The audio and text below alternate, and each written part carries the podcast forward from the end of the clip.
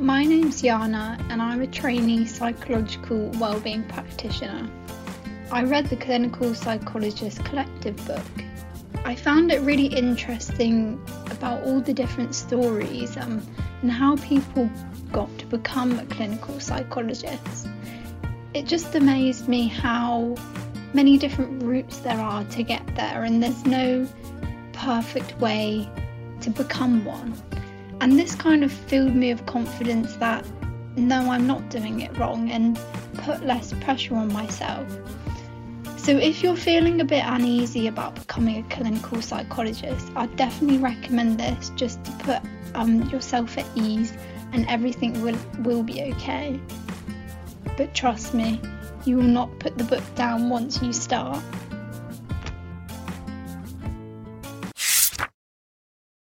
If you're looking to become a psychologist,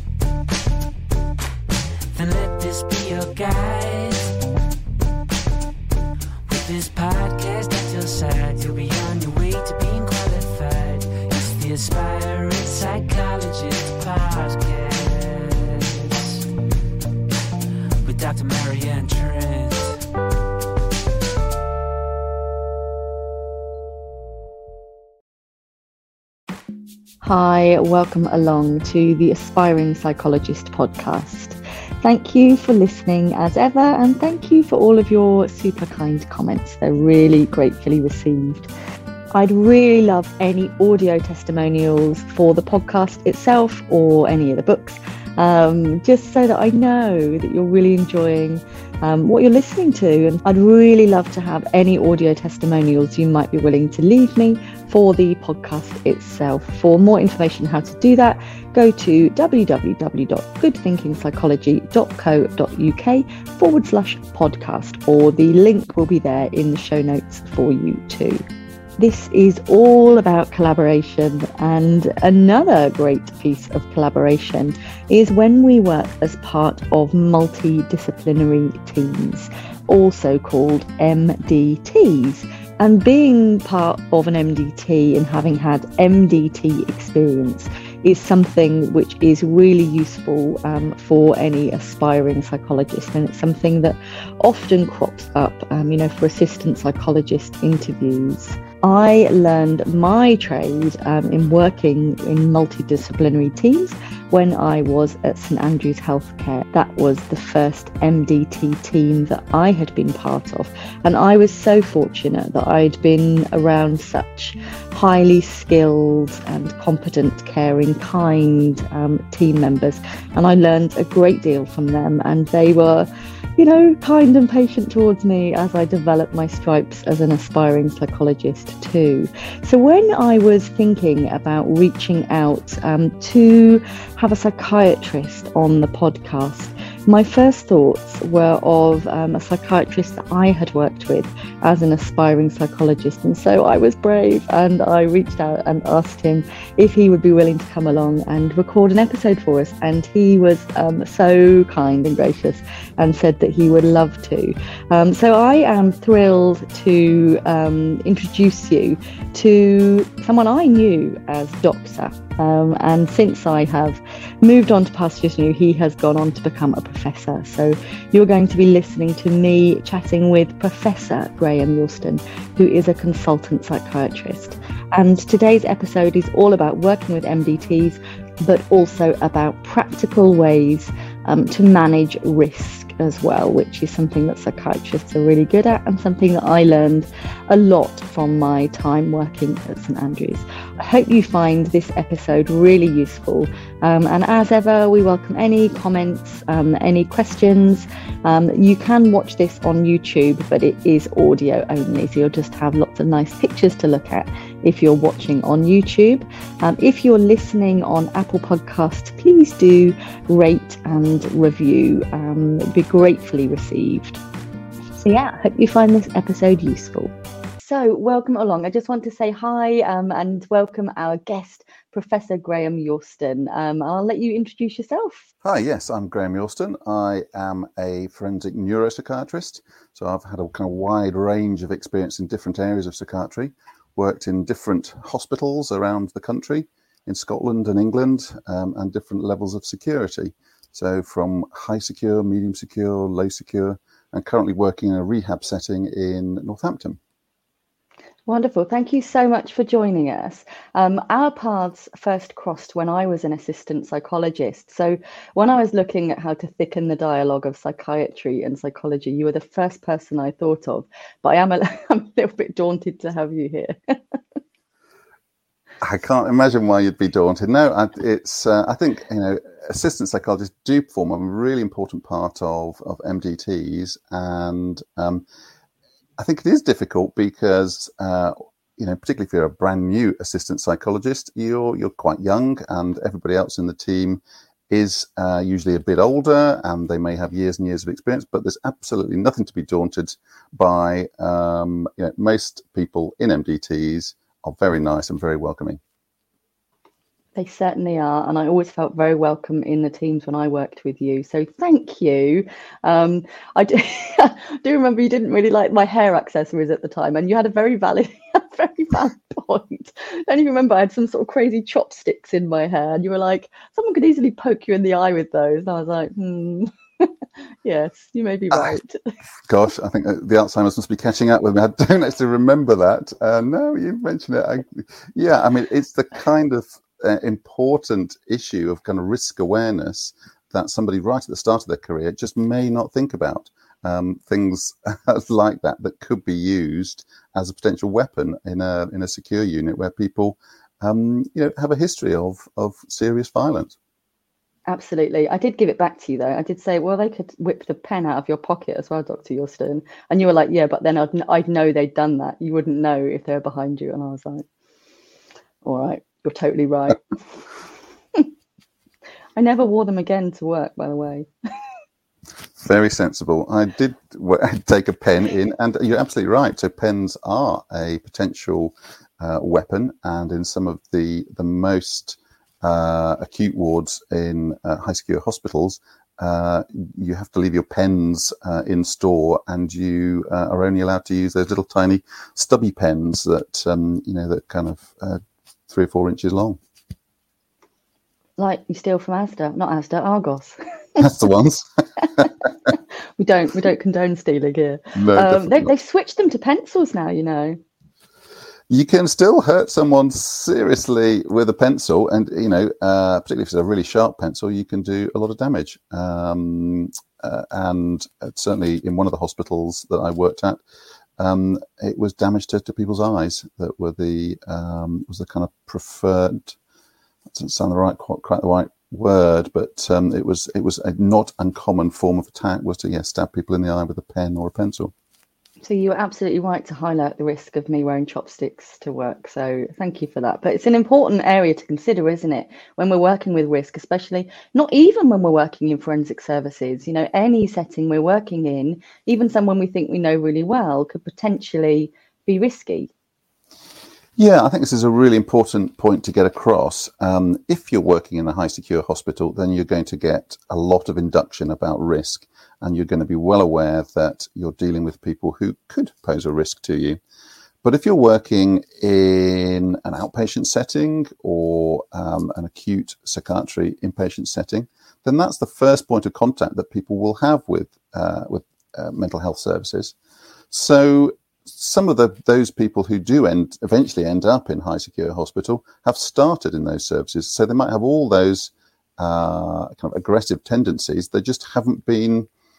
Uh, no one knows about them yet. So you have to at least be aware of the potential for aggression and make sure that you're safe.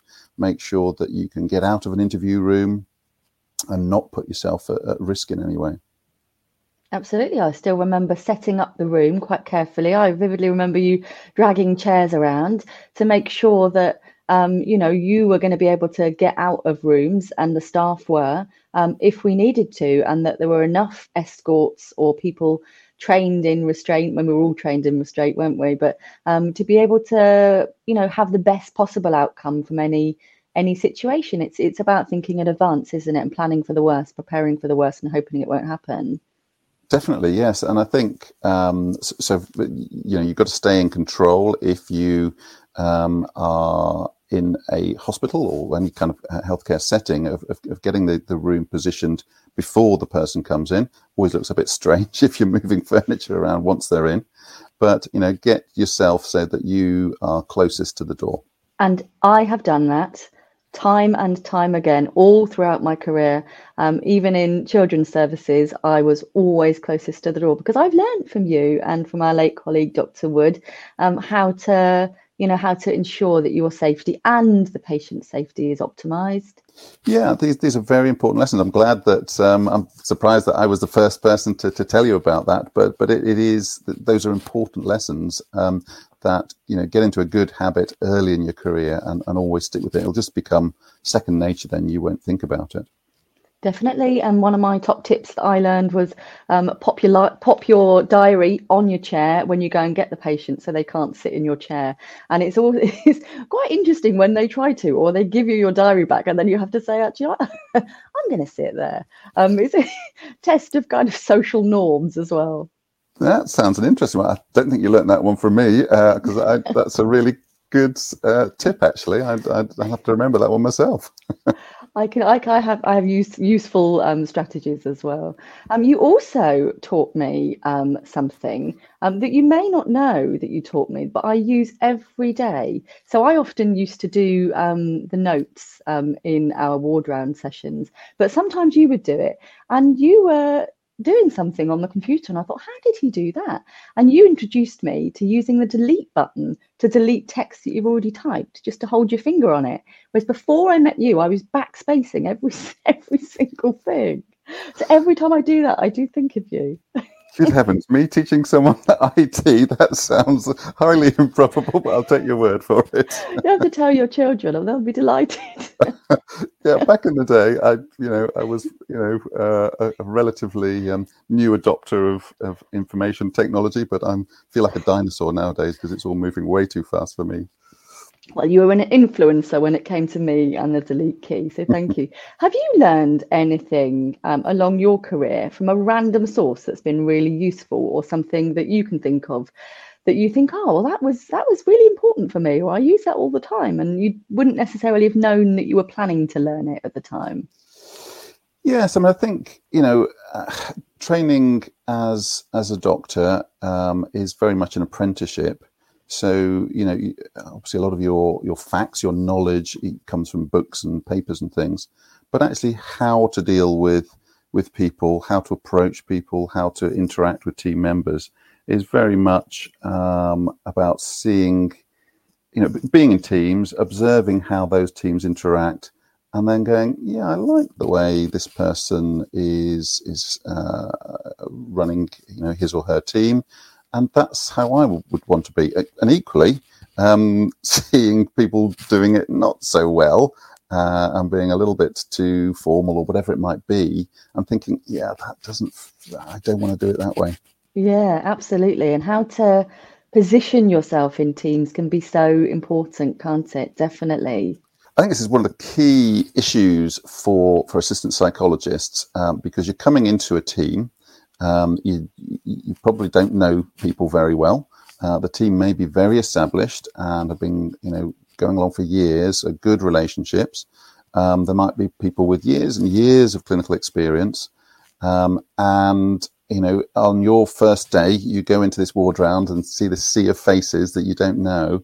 How do you fit into that team? What do you do? Do you, uh, do you be a big personality and kind of you know introduce yourself at full volume or do you kind of just sit in the in the back row and be very meek and mild and hardly say a thing? And it's very difficult i think to to break into that team and to be aware that that's you know that that requires effort and work and thinking about i think is important.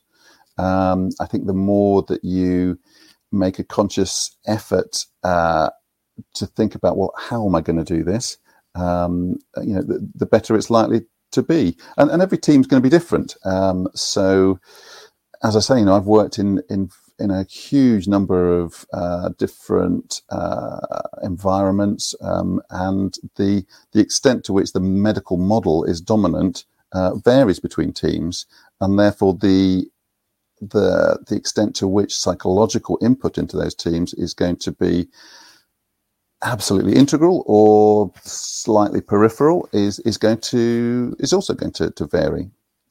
And I would say, you know, as a new AP uh, joining a team, listen, observe, uh, relatively quietly. You don't want to be completely anonymous, um, but you know, don't go in with a big personality and big opinions uh, straight off because like people are just gonna gonna look at you and think, hmm, who is this person? So you know, observe, be helpful to the team. So um, I always uh, one of the things I've always done is occasionally make coffee, so that absolutely everybody in the team is is you know is part of that rota. No one is above going and making coffee for everybody else, and that uh, helps uh, bonding. Um, so again, depending on how the, the kind of MDT meetings are, are organised, um, usually patients will be brought into those uh, meetings and I think it works really well if right from the beginning, um, as an assistant psychologist, you you say, "Oh, you know, would you like me to go and get the patient?" Uh, rather than relying on, on, on one person to do that. Um, and also, I think understanding what the, the model of, of the psychology input to the team is. Is it a totally integrated approach? Are you there every week for every uh, MDT meeting or ward round? Um, every CPA, are you there on that ward and it's your ward, or is it more of a, a kind of referral model? Um, and if it's a referral model and you're just going to occasional ones, then that's fine to then ask for referrals. But if you're in part of an integrated team, um, then there's nothing worse than uh, if if somebody in the team is saying it would be really helpful to have a psychology opinion on this, to then say, all right, great, thank you. Can you do a referral, please? It is probably the thing that gets me uh, not irritated. It's not as strong as that, but just mm, frustrated more than more than anything else.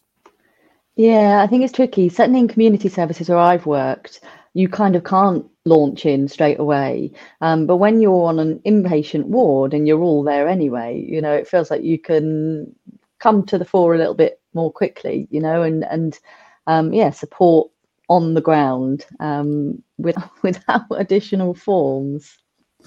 That's it. Yeah. I mean, um, so, so being aware of, um, I mean, everybody is time pressured. I'm not saying that, that any one professional group is less time pressured than any other, but um, particularly for, for nurses and doctors, you're constantly reprioritizing. And that is something that happens less, I think, in, in psychology. You're, you're often able, you have a luxury um, of being able to kind of work through a, a kind of a to do list um, without constantly having to, to put things, oh no, uh, I've got to move this one forward and that one back. Um, at least that that's my impression. Tell me if I'm completely wrong on that, but uh, that that's my impression. And so uh, the the kind of the urgency of things sometimes feels more from people from kind of nursing and medical backgrounds, and just being aware of that really, I think, is important. Yeah, I think even since when I was working alongside you, the expectations on unqualified psychologists has gone through the roof. So I didn't hold my own caseload when I was working with you. I was very much to support the psychologist and the psychology functions, but also the MDT. Um, so, you know, I might have done the odd bit of neuropsych here and there. I was doing, um, you know, the uh, the monitoring and the recording of all of the um, sexually inappropriate behaviours and the, um, you know, the aggression and reporting on those for the ward rounds and things. But I didn't hold my own caseload. Whereas actually, what's happened in the time since I was um, an aspiring psychologist is that people are being encouraged to hold their own caseloads as well. And people are working, you know, sometimes even as much as, you know, 80, 90% of their um, whole time equivalent hours are face to face client times. Um, and that is, that's a big pressure. It's a big change. And the level of, even the level of risk and responsibility that aspiring psychologists are being asked to hold these times, you know, in these times, I grew into that responsibility, um, and we're asking a lot more, a lot sooner, I think, um, which gives you less room for a little bit of playfulness and less room to you know, to make those mistakes and to learn by watching other people do it because there's more pressure on you. You know, like you said, it's nice to come in and grow into a role, but actually, a lot of aspiring psychologists are finding that they're kind of being, you know, farmed out and put on the production line and expected to perform almost from day one, and it's it's very difficult. Okay, that really does sound like being thrown in at the deep end, and um, my, my sense is that. Uh, that that is, that is how I learned as a doctor, uh, and I think most other people, you know, learn that the, the, old kind of maxim of "see one, do one, teach one." You you know you see uh, some procedure once, uh, you then expected to be able to do it yourself, and then once you've done one, you're expected to teach everybody else how to do it. Um, and I don't think that's right, but it uh, you certainly your your pace of learning uh, is is much more than if you if you you start off very cautiously and, and spend a lot of time observing. You're going to learn an awful lot more from doing than you are from uh, watching someone else do. So, I mean, it's interesting that, that you're saying that. I, I perhaps hadn't hadn't realised that, that there'd been that change. Um, so it's tough, um, but it will definitely, you know, help people decide more quickly if, if they're in the right career and and if it suits them. And there is that isn't there? There is burnout in our profession as a mental health professional um, especially during the pandemic you know because there wasn't any working from home when there's patients to go in and support who are living in inpatient units. It's very difficult. How's your experience of burnout been in the profession and how to support and nurture members of the team to try to reduce burnout yeah, I think it is very important, um, and it has been very, very tough. I mean, my my current job, as I say, is is a rehab unit, and we're trying to all the time help people become reintegrated into the community, uh, and to then try and do that when they were literally were not allowed outside the hospital. The kind of there was the national guidelines and then the local public health guidelines that said, um, actually, you're a hospital, therefore your patients aren't allowed out and that was for months on end. And it was very tough for the patients. Absolutely amazingly well in, in coping with that. Uh, but it was also tough on staff because it meant that they were having to be constantly thinking of new things to do to, to stop people getting bored and to try and uh, you know uh, recreate some of the things that they would be doing if they were in the community. So we had about a million and one barbecues and things, um, and uh, you know, just just trying to, to keep fresh um, was, was a real challenge. But I think burnout generally is is an important issue. Um, it's people do talk about it, but uh, often slightly reluctant to talk about their own problems. I've certainly had problems in my own career times where things got very difficult and uh, you need to be able to talk to someone. If if you feel things building up, if you're not enjoying your work, if you you know you kind of wake up in the morning and just think, oh God, I, I can't, I don't want to go in, I can't face it, then that's a problem, and you need to talk about that. And there's usually resolutions to these things, um, and it may be that uh, you know a change of scene, um, a change of team. Um, I mean, uh, I think we're both lucky that we've worked with with great teams and great team members, but sometimes teams don't function very well. And if you're in one of these, uh, well, let's call it a toxic team, they do exist. Um, it's it's horrible, and sometimes the only thing you can do is is get out of that as quickly as possible, or at least limit your kind of exposure to the toxicity. Um, so, absolutely talking to your supervisor and being kind of open and honest about things. Um, honesty is always the best policy. You know, people worry, oh, if I kind of worry or sound like I'm moaning, then I might not get a good reference. Um, but it's far better to, to be honest, I think, and, and, and deal with, with problems.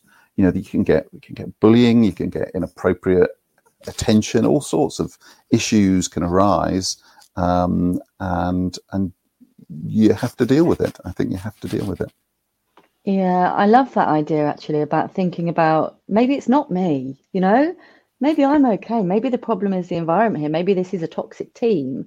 And people often say to me, well, I'm a bit worried about just having like a six month post or a four month post on my CV and how that looks. And it's like, actually, no, you're the golden goose. You have to look after you. And if this isn't a good fit for you, it's okay to say no. It's okay to say, actually, I'm going elsewhere because this is not okay for me. This is not how I, you know, like your values of how to treat people. This is not how I think it's okay to treat people and I'm going to vote with my feet, you know, I'm going to use my voice and if if saying no is not making a difference, you can be empowered and you can make different choices to go elsewhere.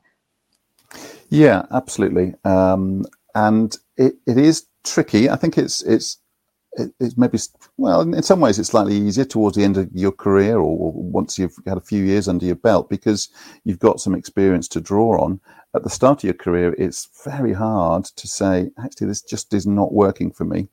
Um, but you know trust yourself and um, yeah follow follow your in- instincts is what i would say. And if if it just feels horrible when you go to work. That is not normal. It's not right, and you shouldn't put up with it. Absolutely. I'll have to say, working with you was not a toxic environment. I really, Thank really enjoyed it. And leaving leaving um, St Andrews was really difficult for me. From a really supportive, really cohesive, really big and broad team, um, to then going somewhere very much smaller in the NHS, where I was the only assistant and there was one qualified forensic psychologist. It couldn't have been you know, tiny little um, healthcare building couldn't have been more different and i really mourned for all of you when i left um, you know it's still it's important to build different portfolios of your work across the across your career but um, yeah it's really difficult hard to replicate what what you guys were offering in terms of experience and nurturance as well and really good staff parties I'm glad you enjoyed those. Yeah, no, St Andrews, I would say um, at the time you were there. Most of the time that I was there was a fantastic place to work, uh, and I, I'm, I'm, I, I know that it you know it helped many uh, kind of uh, psychologists go on to bigger and, and better things. Um, it was a great place to do research, um, and, and and just make those kind of take those first footsteps towards you know just you know having a bit more on your CV than just clinical work. Getting involved in research is is so important my current uh, post at St Matthew's Healthcare, um, well, that's one of the things that I've been trying to do is is get uh, and encourage uh, assistant psychologists to to be involved in very simple little research projects. I mean, it doesn't have to be some massive international uh, collaboration study. Just you know, uh, case report, um, getting that done as a poster um, or uh, kind of writing up an audit, all those kind of things. Just gives you a bit more on your CV. It also, yeah, helps helps build relationships. And um, however, um, I'm, I'm, a great believer in, in, research, and and and the the advantages really that research brings to, to helping you think about about anything really. Um, obviously, if you're writing a paper, it will be about that particular topic, but it's how you approach any topic um, in in your career is important, I think. Yeah, absolutely. And, you know, research is so important. It's one of the key aspects for aspiring psychologists. And it's, you know, you get separate points on your forms um, for research. So I did my first piece of published research was at St Andrews. And if Dr. Yorston, as you were at the time, you're now a professor, had asked me to get involved, I'd have snapped your hand off. I really would.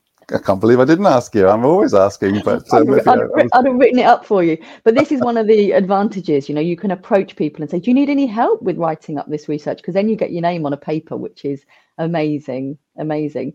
And research is useful for the now, but what leads us on quite nicely to the next area of conversation is that it's really useful to reflect upon as well and to help us learn about um, what went before us and what people's previous assumptions were about mental health.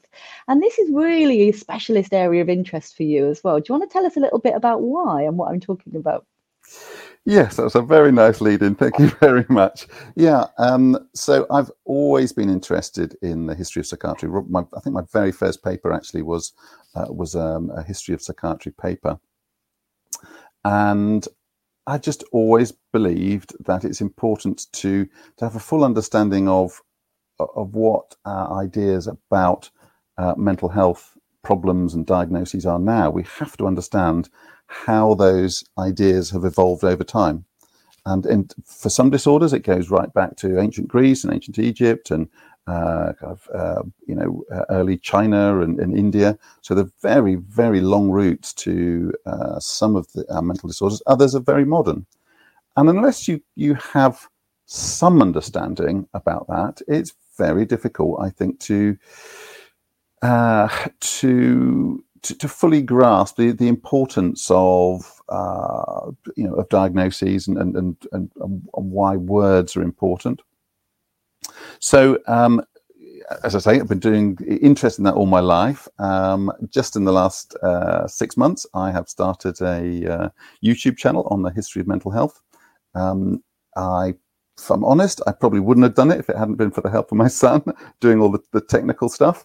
Um, uh, but we've so far put out, uh, I think it's nine, uh, nine videos on uh, a kind of wide range of history of mental health topics. Um, and they're quite unusual. I think looking at other uh, videos out there, um, that we're, we're, definitely trying to aim for them being quite academic. So there's lots of uh, kind of references to papers, um, and uh, in the you know the kind of the about section of the videos, I do include a kind of academic reference list. So they are they are meant to be understandable to the general public, but but to be of particular interest, I think, to to people working in mental health. Well, I've watched two of them so far, and honestly, I find them really interesting. I think it's really useful to have the theory behind it, but from an expert as well, from someone that gets it in the modern context um, and can portray it in a really relatable way. It's really unique. Yeah, I, I think they're quite good. um, and um, in terms of kind of viewing figures, it, it's uh, it's interesting that you know it's it's building, um, and and also just looking at some of the other videos out there on very similar ranges of topics some of them you kind of realize that this person has really just read out a, a Wikipedia um, uh, entry, almost word for word. Um, and, and that's okay. And that's often where I start. If it's a topic I don't, don't know much about, that's, that's usually my starting point. But I will definitely try and add a bit more context. And what I will always try and do is, is, is talk about how ideas have changed over time and it's that's particularly interesting, I think, for for more recent history. So I've done a couple of videos on, uh, well, one in particular, I think, um, Rosemary Kennedy, uh, the sister of President uh, Kennedy, um, and uh, she had probably a kind of mild learning disability. Might even not have been below the kind of uh, diagnostic threshold if she was formally tested. But at the time, there was huge uh, stigma associated with that and some you know terrible old-fashioned phrases that we you know it, it's really hard to speak them out loud nowadays feeble-mindedness morons all this kind of terminology was was in the medical and psychological literature there were people writing papers about this um, and suggesting that uh, they should be compulsorily sterilized um, and in the US, there were 60,000 people were, were, were sterilized because they were thought to be unfit for, for breeding. Um, and obviously, that went to its furthest extreme in, in Germany, where people with mental illness, mental uh, and learning disability were killed, were murdered. Um, thousands of them, 300,000. So it's important to, to know. So this is that's just about within living memory. Um, 1930s, obviously the war, uh, the war period. That there are, you know, fewer and fewer people around that actually remember that.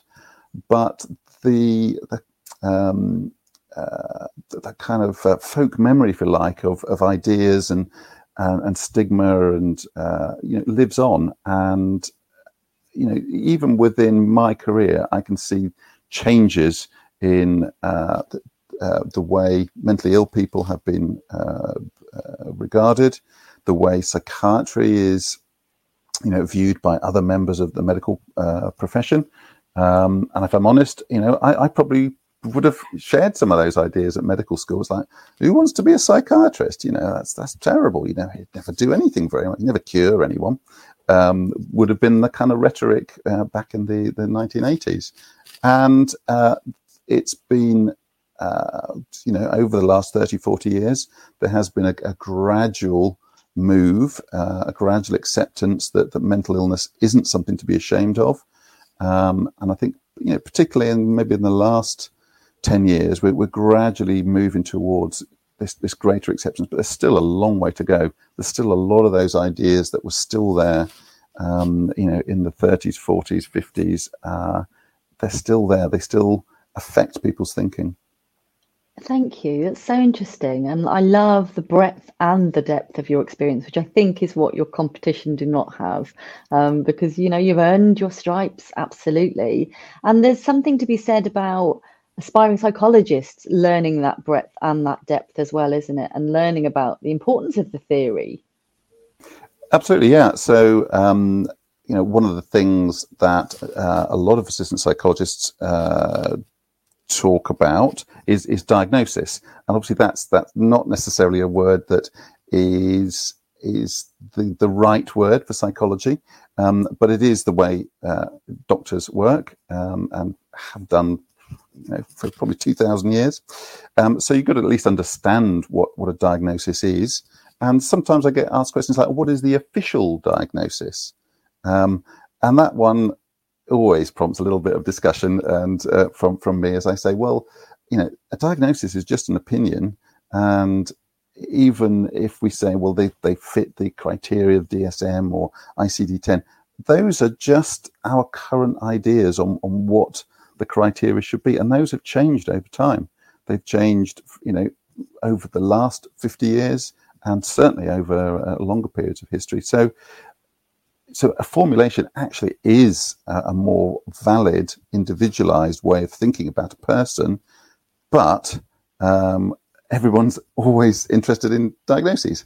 Uh, so you have to, to, to fit your, uh, you be willing to at least accommodate um, a diagnosis in, in formulations. Yeah, I mean, diagnosis is really useful because it, you know, like you said, it gives us an understanding of how best to understand someone's difficulties and what might be a robust evidence based treatment plan, but it doesn't define somebody.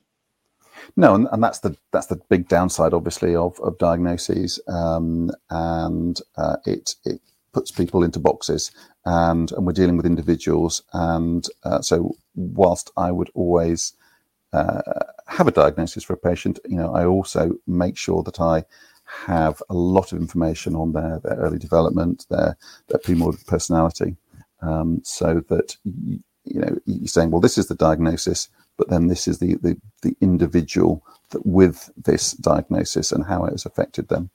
Yeah, I think it's really useful to discuss with people as well what their diagnosis means and how they feel about it. So I work a lot with developmental trauma, I should say people who have had um, developmental trauma experiences. Um, and a lot of them are, are diagnosed with borderline personality disorder or emotionally unstable personality disorder. And they really aren't okay with that because they've already been through awful, awful things, you know, pretty much from the point that they were conceived. So then to be labeled with EUPD feels like a real kick in the guts. And so it's it's a useful conversation to have.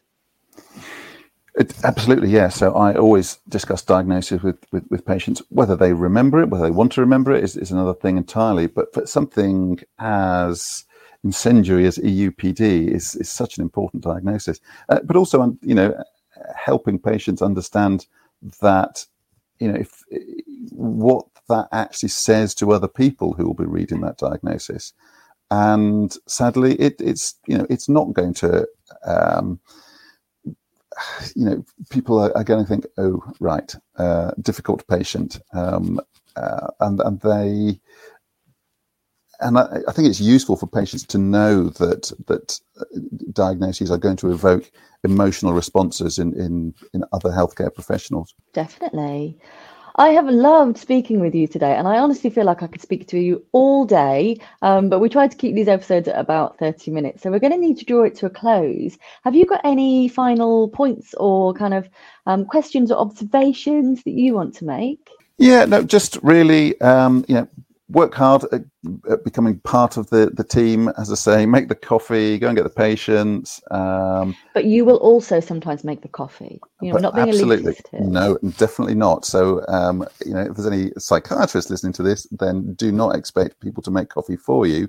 Be willing to go and, and, and make it. So it, it's it's although usually the, the psychiatrist is the uh, the unelected leader of the team, there's no real reason for that. There's no management responsibility that says, oh, the doctor has to be in charge, but that's just the way most teams work. Not every team, um, but the way most teams work. And just being aware of that and working with it and with the uh, being aware of the, the kind of the history of, of how psychiatry, psychology, and other professions have developed and all work together. I love it. It's been such an interesting episode and been a pleasure to speak to you. How can people um, get um, get connected with you? Where where are you at with your YouTube channel? YouTube search, putting Professor Graeme Yorston or History of Mental Health. That will lead to to my videos. Um, and that's probably the easiest way to get hold of me. I think my son's even opened a TikTok one for me, but I don't really know what's on that yet. I don't really understand TikTok, but I'm not doing any dancing. safe with that one. Um, so that's probably the easiest place to, to see me. Lovely. Let's have a practice. What should people do when they get to your channel? Uh, oh, yes. they should. Now, what is it called again? Subscribe. yeah, so subscribe. And like, and comment, like and comment. And... So comments is, is important. Um, one of the things you uh, you do have to be aware of though is you have to develop a thick skin. So there's overwhelmingly positive comments so far, but by gum, there's a few absolutely horrible ones. So you have to learn to kind of uh, not focus on those, which is you know it's important in life to to be able to do that. So like, subscribe, and click on the notification so that when the new ones come out, it goes. You somehow know about it miraculously by the wonder of technology. I love that. Honestly, do it do it and do it for this channel as well because this one's good too. It's been an absolute pleasure to reconnect with you. And wishing you all the best with your youtube channel and beyond and book writing and all of those good things that are going to be coming imminently. Thank you so much for joining me. And thank you for inviting me. It's been a pleasure. Hello my name is Veronika kasova. I live in edinburgh and i just graduated with a master's in psychology of mental health Marianne recommended me the Clinical Psychologist Collective when I was networking on LinkedIn, and I must say I love it. Um, it is one of a kind. It's like a window into the lives of people on the path of becoming a psychologist. The stories are unique, honest, and filled with a kind of intangible wisdom only personal storytelling can uncover. A common thread in the stories I valued most was to be compassionate not only with others, but with myself too. Also, not fixating on becoming a psychologist, but enjoying life, growth, and the final results will come as a byproduct. Marianne, thank you for taking the time to collate all the stories. The book is a true gem, and I think every aspiring psychologist should have a copy on their shelf. Thank you.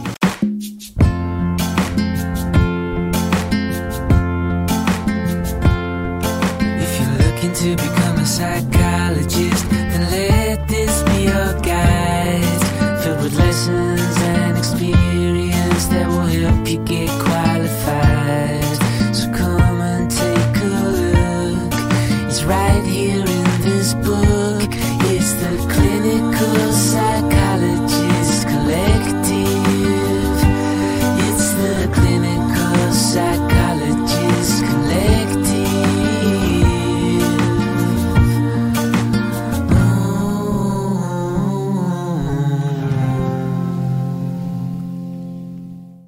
Thank you so much for listening.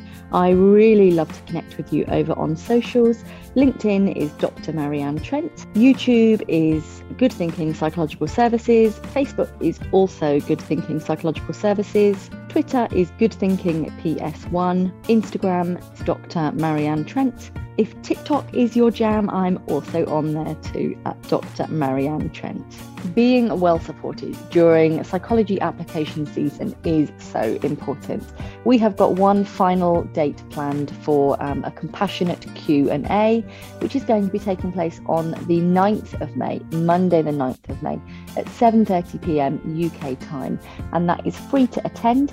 If you would like to watch any of the replays from the three previous um, episodes, then you can do so by going along to Good Thinking Psychological Services on YouTube, and then if you click the playlist um, Compassionate Q&A, you'll be able to find the three previous um, episodes there. Hope you will find it useful, and as ever, we'd love any feedback you've got on any of our free resources. If you are finding this podcast helpful, please do talk about it on social media. Tag me in, tag your friends, do all of those good things, and I will look forward to catching up with you on our next episode, which will be along um, on Mondays at 6 a.m. UK time. Thank you so much. If you're looking to become a psychologist, then let this be your guide. With this podcast at your side, you'll be on your way to being qualified. It's the Aspiring Psychologist Podcast with Dr. Marianne Trent.